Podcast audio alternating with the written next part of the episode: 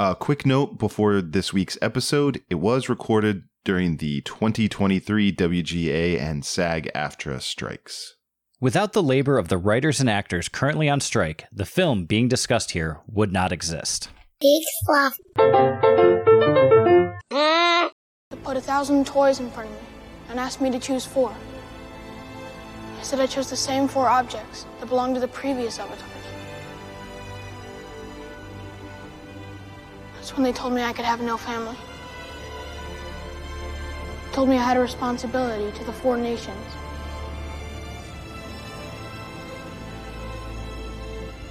There's a ceremony when everyone bows to me. That's when I accept my role as the Avatar. But when everyone bowed, I didn't bow back. You seem like a nice young man. You really do. You will forgive me, won't you? For what? For luring you down here. I have lived in poverty because of your absence, Avatar. So you will understand my actions today.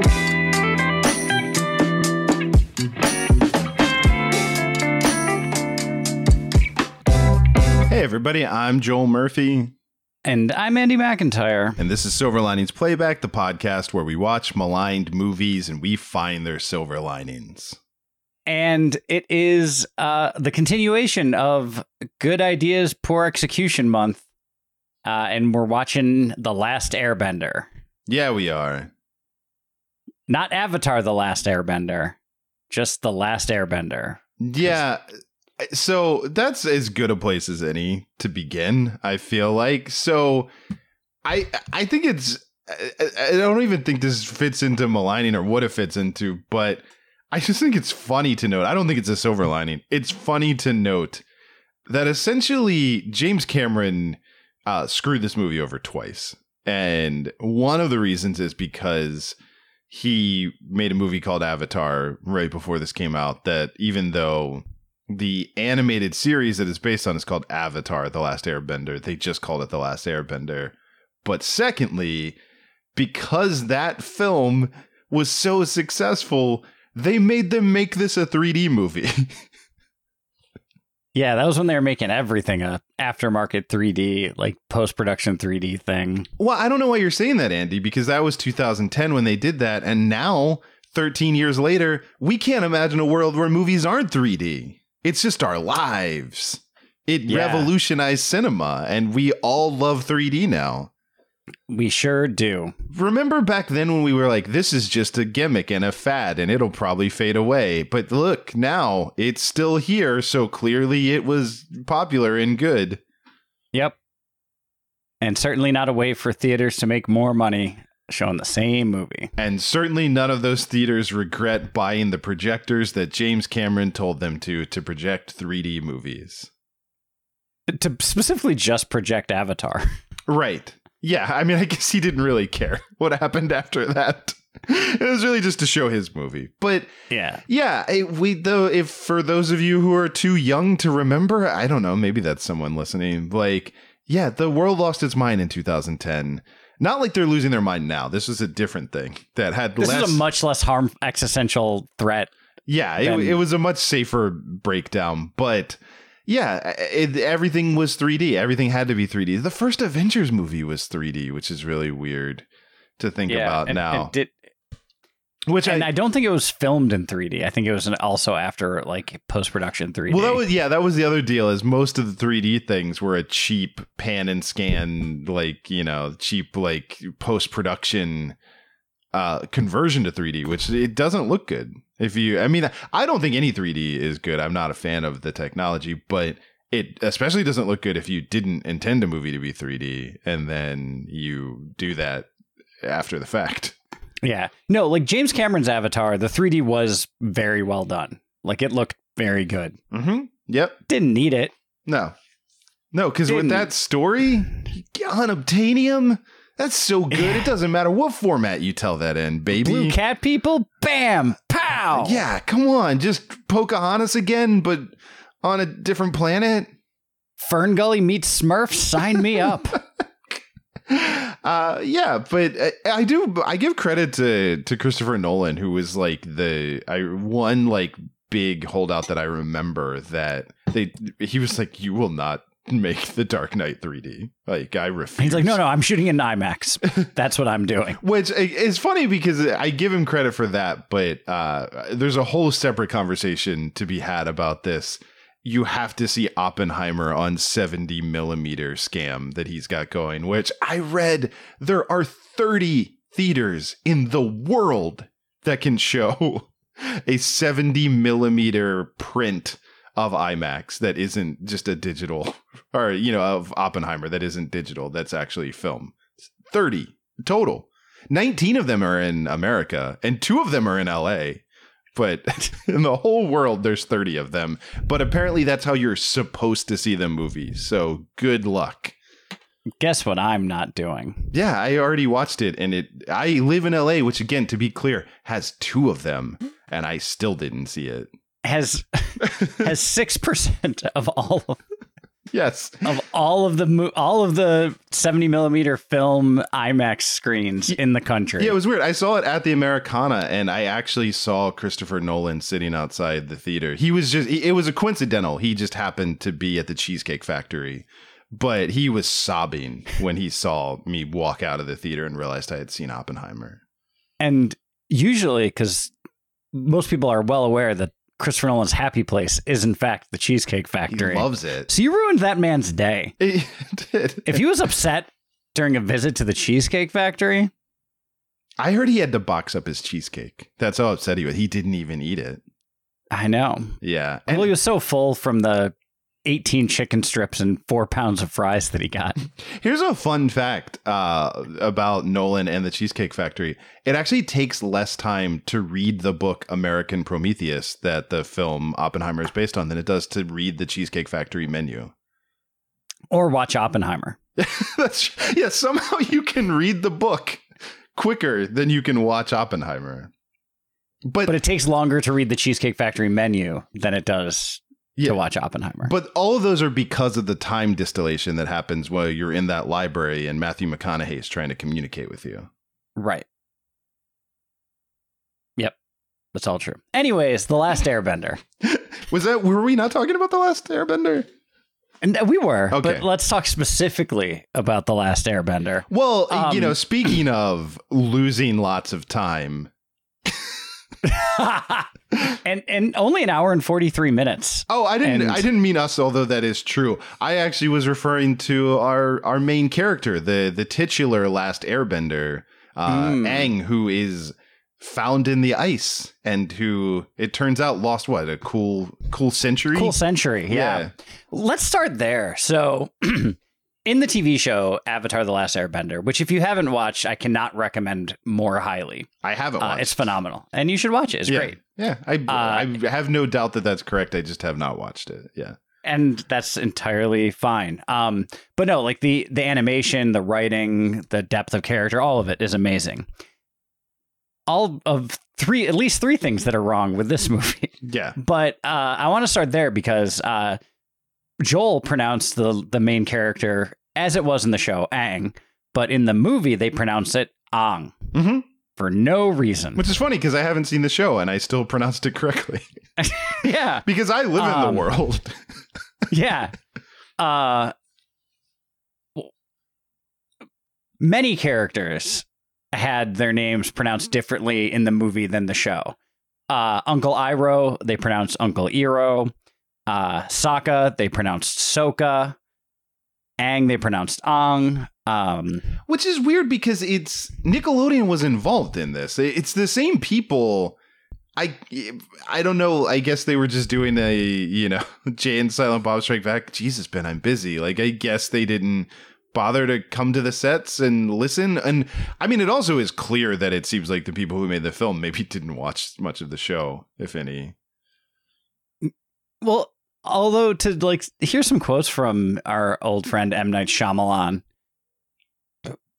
He did watch the show, and like, um, it, he got uh, turned on to the show because his daughter wanted to dress as Katara for Halloween, and then um, so it had it had seen the show, and then there's no evidence of that in the final product of this movie. I I am it is a particular pet peeve of mine and it happens more than you would think where people don't agree on how to pronounce characters names in things. And i i think to me the most infamous version is still the fact that he literally had to write this into the that you know movie that we very well uh, could discuss um solo. But like it's the fact that lando calrissian called him han han solo.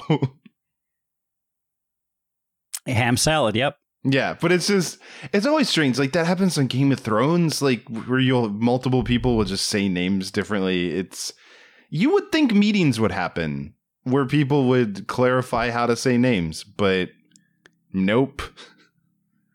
Well, and I get that like when you're adapting, let's say, a book to screen, that you know that pronunciation has probably only been said in the audiobook recording, which not everyone consumes. Yeah. This is a TV show that that had sound and dialogue. Yeah, I mean, it's one like, thing to be nah. like, "Oh, it's not Hermione." it is Hermione. Yeah, it is. um, or Ron. yeah, that's correct. Ron Weasley.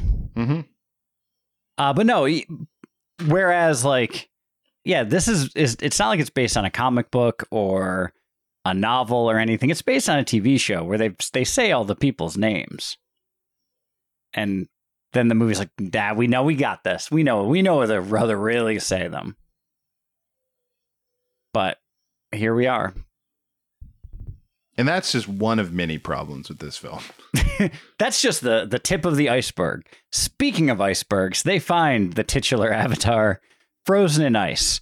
Uh, a plot that takes an entire 23 minutes of uh, episode time is done in 40 seconds in the movie.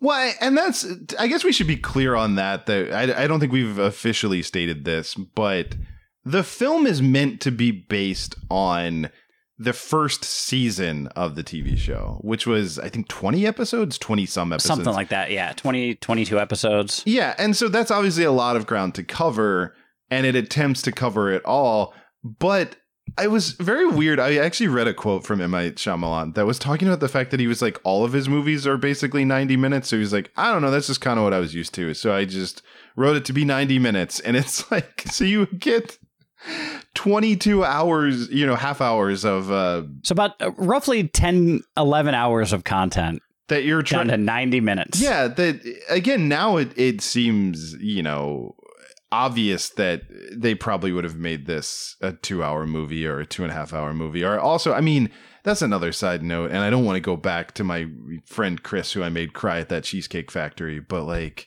movies are getting too long. I think we're going too far the other way and I love a 90 minute movie in general, but I think I think you could have maybe stretched this runtime a little. I think there was a lot of ground to cover. And again, I haven't seen the show, but as a viewer who's just watching this to try to just get the story, even I have the feeling of like this feels like you're not taking enough time to tell this.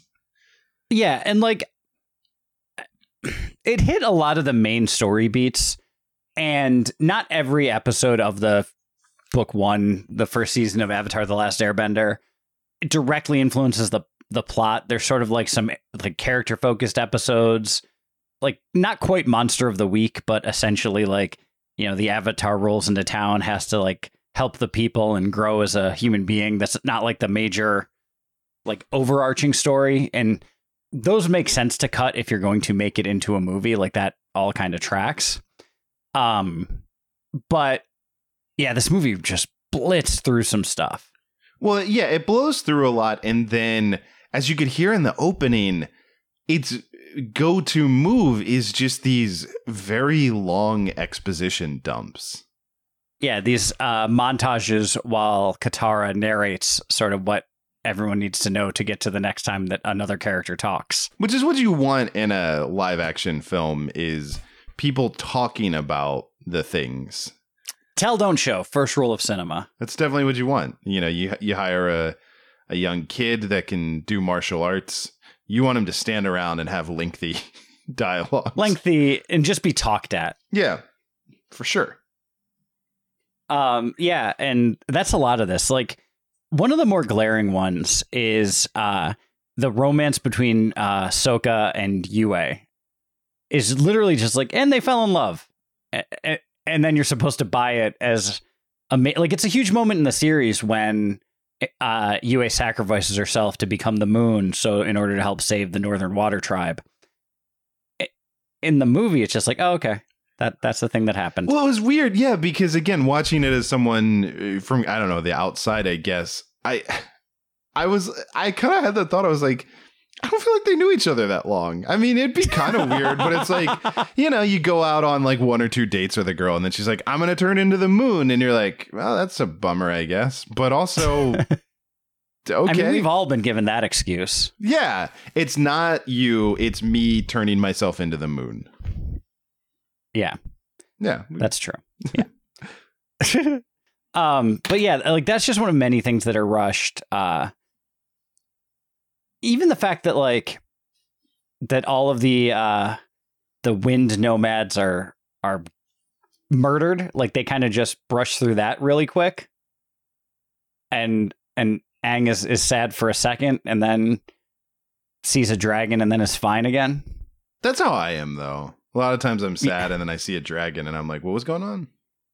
That's true. I mean, yeah, no, nothing makes me happier than seeing a dragon. But yeah, Joel and I, we do love to chase the dragon. Let's just, you know, As I that mean, doesn't have that doesn't have any other meanings, does it? no, no, no. We love chasing the dragon. Yeah, for sure. Yeah, it's constantly. It's all we we just want to chase that dragon. We'll catch him one day. Yeah. Uh, but but yeah, and it's just everything is rushed, and obviously you have to edit and winnow things down when you are adapting a eleven hour eleven hours of content into a hundred an hour and forty three minutes. But uh, Well, there's a question of should this have been a movie? I mean, we're saying this month is good ideas, uh, bad execution, but maybe the good idea was the the original show, and maybe adapting a season of a television show into a movie is inherently maybe not a great idea. It might you might be right. Um, the good idea was capitalizing on the popularity of Avatar. Right. Which the bad execution was doing it as a hour and 43 minute movie yeah, and ma- directed by M Night Shyamalan. Yes. And maybe there was, yeah, a different story that you could have told or a part of the story or something. But yeah, I think trying to condense down the thing was always going to be a challenge. Yep. We should probably also talk about the uh, whitewashing of the cast. Yeah. Yeah. Um, because in the show, uh, is very heavily influenced by uh, many Asian cultures, whether it's uh, and, and and indigenous cultures, because like the water tribes are very much based on like Inuit, Aleut, you know, like northern uh, American, Native American, or you know, indigenous tribes. which is super Um, obvious when you're introduced to the these characters when they find him in the ice and you're like this is weird. Like i had that literally watching them where i'm like it's weird that you're white. Like this it just because it just no. Like because you're not hiding that this is supposed to be an inuit culture Right. Not not even a little bit. Um very much dressed in like seal skins and living in igloos and all of the the, the sort of broad stroke stereotypes of that. yeah i mean you said influence but it's like it's a to a like it's And- yeah. Um yeah, it they only had one word from snow. That's why I say influenced. but yeah, so it, it's you know like people have pointed this out, and it's ob- obviously worth uh, noting and, and worth um, you know maligning that they made a lot of characters white, and then they kept a lot of the villains Asian, and that's Well, and and the fact that that all of the the Fire Nation, who is very much based on like Imperial Japan in the TV show, uh, was all South Asian, and then the the big bad was Cliff Collins Jr. Uh, or Cliff Collins, who is Maori, Yeah. uh, but he's been cast as literally every ethnicity. Yeah. But yeah, it's it's it's a bad look and it's It's not a great look at all. yeah. And again, you have a source material that didn't do that. Right. And I mean, the source material, even though it was made in it's an American production, is definitely heavily influenced by anime. Um, but anime is always like sort of ethnically ambiguous with a lot of their characters, despite coming from Japan. Like there's a broad range of, of features and things like that. However, and that was one of the cop out answers that Shyamalan gave to try to justify the casting. But yeah, it's it wasn't a good look. Which I'm even gonna give Shyamalan the benefit of the doubt and say that, you know, I, I don't know how much control he had over those decisions, to be honest. Sure. Yeah. Yeah. Um, I mean, he was adamant that the actress that played uh, Katara play Katara, from what I read, and I was like, okay, Yeah. but I think it was because he was friends with her super rich dad. We've all we've all cast our super rich friend's daughter in in movies. How do you think we fund this? That's that's why all of our movies have uh, our super rich friend's daughter in them. Yep. Yeah. Harley Quinn Um, Smith has appeared in every one of our every one of our movies. It's true. Uh, uh, yeah, and just, but it like it it is just a horrible look that all of the villains are, uh, are brown and all of the heroes are white, and it's just, hmm, hmm. Yeah, not good. Mm. Um Yeah. Uh and just a lot of parts were were miscast in general. I Jackson Rathbone's a terrible actor that played Soka. Like he's just not good at acting. Like he just looked confused the entire time. I think a lot of people in this movie looked confused, and maybe they were. I Maybe they were. um yeah and um and like also like mischaracterized like uh Sokka in the comics or in the TV shows like the comic relief character um you know but also shows like moments of you know competence and all that in the movie he's just utterly humorless like couldn't be more bland and and underwritten.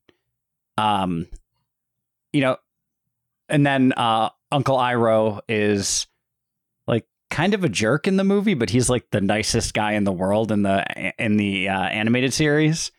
Uh, so there's you know there's issues. Yeah. Yeah, I think one of the other things with this movie too, and we've sort of touched on it, but just to really state it, because I think it's a big reason to malign it, this movie is just not fun to watch. no it, it, it it's it's it's simultaneously too short and too long Yeah, well, that, it's 90 minutes, but it drags. yeah it's it it feels every second of that hour 43 Yeah. like you you feel it you see that it it, it feels like it um and at the same time you're like they really should have gone into more depth with a lot of things but i don't want to watch it any more than i just did it's it's a conundrum yeah. It- this movie it, it's it's not good don't don't go watch the show don't watch the movie It is. I mean, it's fascinating. I was saying this a little bit to you before we started. I, I do think this might be one of, if not the most hated movies that we've done on this show. That and probably because it's covering something that has a built-in fan base that probably had high hopes for this film. That people hate it. Like Hate it. hate it. And it's not good, but it, I think because we've done this for so long that it, it does shift your perception of what is a bad film. And while I, I'm not going to defend this movie at all, like I, I don't think that you can, but it's, I mean, I think it has a five percent on Rotten Tomatoes and like a 20% on Metacritic. And we we've watched movies for this podcast that are probably worse that have better scores. Well, that's the thing. Like I, something I was thinking about, and very much related to this. If this movie, shot for shot, word for word, came out, and it was an original idea, and not based on any existing IP or anything like that, everyone would have nothinged it. They'd be like, "Oh, that was pretty bad," and then they would have forgotten about it immediately. Which is uh, probably where I'm at because yeah, as someone who hasn't watched this show, I I'm not annoyed about the way that it mishandled things because I haven't seen the way things were handled. So all I'm left with is a very forgettable movie that drags. Yeah, and I mean, but if you're a fan of the uh the original animated series, like this movie's just an affront to all of that. Like it is it is I would say an even worse adaptation than Percy Jackson that we watched at the beginning of the month. Right. Which and maybe that is the you know, we talked about a lot of things, but I think ultimately maybe just not understanding the source material and why people like it is probably what, you know, really led to this film's downfall. Yeah, and it's weird though cuz they both miss the mark in very different ways. Uh this misses the mark by completely not understanding the characters and rushing through the plot, which is somewhat of a necessity. Whereas Percy Jackson, they kind of got the characters more or less, uh, but completely threw the plot out the window and just did whatever they wanted. Yeah, and aged them up, which was a big mistake. Yeah, that was that was definitely a choice uh, to get around labor laws, you know, because that's something the studios are, are are good at. Trust me, all those times that we cast Harley Quinn Smith, we really had to deal with that. Yeah, had to have onset tutors and, and all of that. Yeah. For the 17 movies that we've made starring Harley Quinn Smith. all of them taking place in a convenience store. Yes. Um anyways, uh uh, should we just pivot and go on to the the silver linings? Let's just pivot and go on to the silver linings because I I'm excited for this part, you know, because this this is the M Night Shyamalan twist, I think, because I I don't know what's about to be revealed. Uh, the score's really good. Yeah, I mean, you really get to hear it when people are monologuing. I think. um uh I mean that's the the thing the movie has going for it the most is the score. Mhm. Yeah. Um and that actually did get some recognition as a result and it's it's uh, James Newton Howard who has done a lot of really good scores. He's a really well-known uh theatrical composer. Uh, has frequently worked with Shyamalan, but we don't hold that against him. uh, and yeah, and it, it shows in this movie. This movie uh, is scored really well. Um, while the special effects aren't great, it's not badly made. yeah, I say I like think things look good. I think the 3D stuff hurts it, you know. But I mean, look, I know Shyamalan is really divisive, but I don't think that he's a bad director, like on a technical level, on a visual level. No, I think um, I I think he's a bad writer.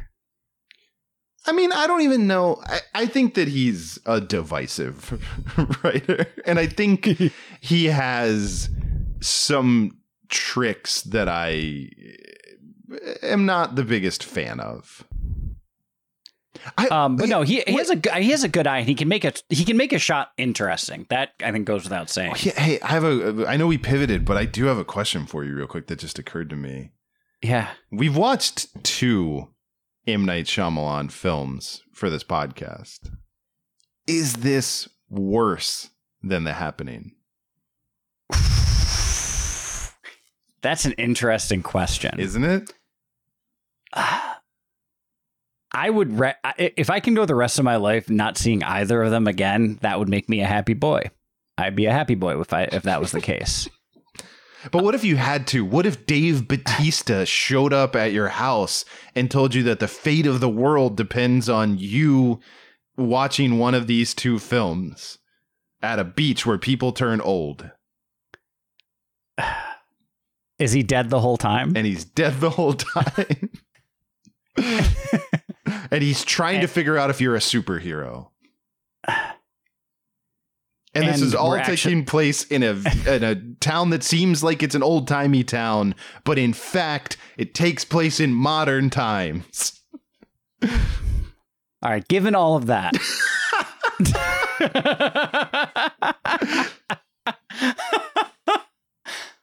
Ah, that's a that's a hard question. Um I think I would honestly re- I I really dislike The Happening and I never want to watch that. I think I'd rather watch this if I had to watch one of them, this or The Happening, and I think I'd rather watch this. I think it's more rewatchable. I mean, you really only have that one old lady going crazy scene to look forward to in the happening.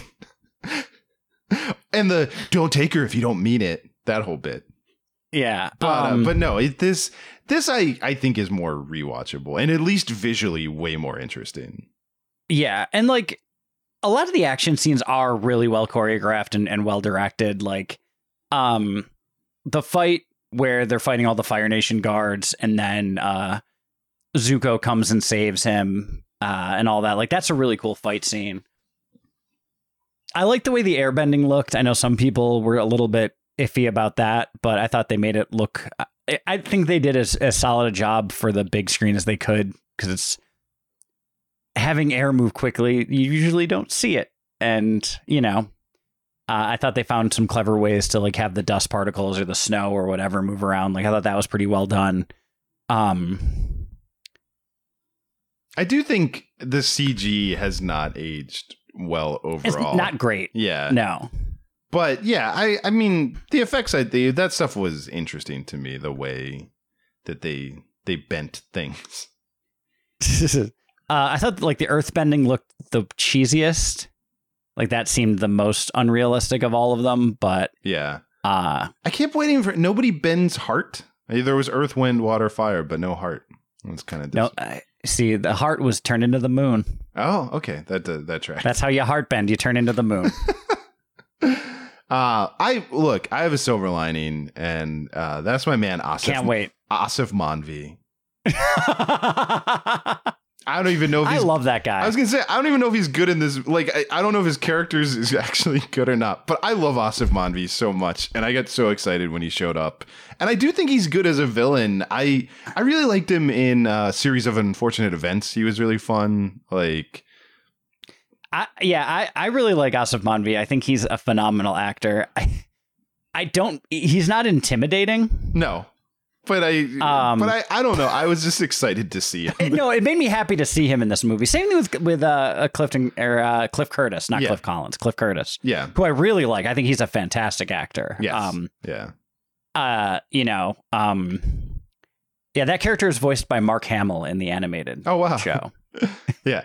Uh, but Uh, yeah, like the big bad, but but yeah, it's like Aasif Mandvi acts in a lot more things than I ever remember, which is because I still always think of him from the Daily Show, but then he shows up a lot. Like he gets a lot of work, and I I understand why he's great. no, he's he, like because he's. I think he's willing to take those small parts. Yeah. uh, and you know, like he's like, all right, I'm, I got a small role, but no, no small roles, only small actors, and he and he gives it his all. Um, and he does it here too. I, th- I, I mean, I definitely think he's miscast because uh, General Zhao is supposed to be like a pretty intimidating figure, and that's not Aasif Mandvi's wheelhouse. He's you know, uh, forever perturbed is I think his best characterization, Yeah. and uh, not happy to be here. No, But he was not. um, yeah. you know, I think by I mean I think that's where he like beleaguered sales clerk is like his is That's- his most well known.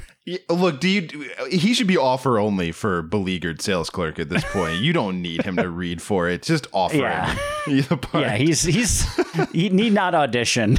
he doesn't have time for you, Spider Man. um, they should just remake Clerks with him as Dante. Hey, look, we've already, you know, we got an inside track on that. So Yeah, because our, our rich friend's daughter Harley Quinn Smith. I don't know why I'm continuing this bit, but I am. What bit? That's our rich friend's daughter. um, no, Aasif Mandvi. I, it was funny. It was great to see him. Um, yeah. Uh, You know, we I think fairly recently on the show we were talking about face tattoos. Some good face tattoos in this movie. yeah. We last week. I mean, when, when we watched uh, Harley Quinn or uh, Birds of Prey, we talked about face tattoos, and yeah, there's some good face tattoos. I'm not grasping at straws. These are No, things no, I feel no. good There's about. no, there's no straws to be grasped at whatsoever. No, you know what? Um, I I'm actually gonna here. I got it. I mean, I always had it because I've Yeah. prepared this. But Yes. uh, I think it's time now to reveal the thing that I always planned on saying right now. Yeah. So I think that this movie was really pivotal in the career of M. Night Shyamalan, who, because I, I did read a lot of quotes of him talking about it and sort of saying that he, he was really trying to see if he could do a studio film and eh, kind of make these types of movies. And he kind of found out that that doesn't really work for him and and that it wasn't well received and i think again he's very divisive and whatever you think of the man and his movies he has from this point really figured out the exact way to finance and make the movies that he wants to make and he he's really carved out a niche for himself and i think that this film is why he's able to make things like cabin in the woods and you know old and and stuff like that you know that And split. and Mhm. split that he he figured out what he wants to do and how to make them because his movies make money like they're Mhm. yeah, they're very profitable and they he understands that scale. And i think that is what he was always meant to do was these very particular suspenseful genre films. And i think he probably needed to try to do this and it not to work to accept his destiny. Yeah, I think I think that's fairly accurate. Um, he, yeah, you know, um, and he was very forthright, and I think a lot of directors in a similar place uh, have probably always thought, like, can I do the big studio pick? Can I? Is that something you know? Because I that, there's significantly more money in it yeah typically. Uh, so it's a reasonable assumption. And yeah, and he realized he's like, you know what, I I'd been carving out this niche and I should have stayed there. And uh, has made a ton of money with all of his movies, regardless of how well received they are critically or how many of them we end up doing on this show. Which we've got a list we got a lot to get around to. We should probably Yeah. do a Shyamalan month, honestly. just to just to get it out of the way. But uh no, I mean I I do think that's always an interesting thing because I think the real truth of what people discover is if you make those smaller movies, those smaller budget films that he now does, they don't care. They write you a check and then they're like, hey, I don't know, hit us up when the movie's done. But if you Right. make a movie like this, you are suddenly in so many meetings and so many Yes. people have an opinion on every uh, facet of it and and that's why I say like who knows what decisions you know ultimately were his because you end up having to do more compromising than you would on a lower budget film there's uh that, there's there's several more masters to please when making the giant uh, studio pick that you have to like. That's why uh, Edgar Wright didn't dropped out of doing Ant Man. That's why you know a few other directors have decided not to do Marvel movies. Yeah, I always Um, remember. uh, I interviewed Dennis O'Neil years ago, who's uh, he was the Batman editor at DC Comics for like during when they did the Bane Knightfall storyline and stuff. And he's just a really fascinating guy. But he always described that as uh, he compared it to Michelangelo, and he was like, "If you want to paint the big ceiling, you got to deal." That that was how he described it. Of if you want to make a movie on this level, you have to make a lot of compromises to get it through. Eh, Versus again, like you make a beach where people turn old and you you can turn that in in a budget friendly low number you're a rounding error to the studio. like, like, they will never remember that they even greenlit that film until it like, comes oh, out. we made a couple extra bucks there. Great. I will get that avocado toast this morning. yeah. Yeah, you cost less than their private jet. Yeah. yeah. Uh, uh, that is, that is a pure fact. Um, Anyway, there's a And I will strike s- going on. there is a strike going on. I don't know why. I don't know why in this scenario. Can't can't thinking- yeah. can't put it together. Um, yeah. I don't know if this if watching this movie got anybody to watch the the animated series, that's a good thing because that series is great. I'll let you know. I, we'll see. We'll see where I end up. Yeah. Um, I'm not even talking. I, that wasn't even like a slanted comment towards you. That's just like in general. I, I said it- I'll do it, man. Like, So I'm not trying to direct anything to my co-host here. Uh, I'm not trying to make any points about how uh, he might be missing out on one of the cultural touchstones of the uh, early to mid aughts.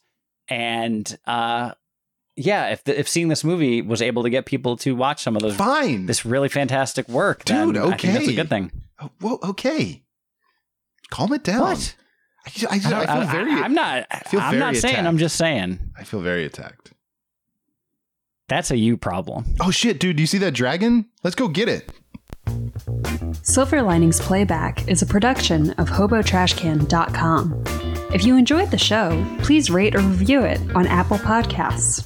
Hear more great shows on the Peak Sloth Podcast Network, like this one. We Have to Ask. It's a podcast where we answer the question Are you going to eat that? What will you leave behind? Why get out of bed? Will you be our neighbor? I'm Marty. And I'm Jonathan. We're two hosts. Infinite Universes. We, have, to ask. New interviews every Tuesday. Find us on iTunes or online at wehavetoask.com or with the other great podcasts on the Peak Sloth Network at peaksloth.com.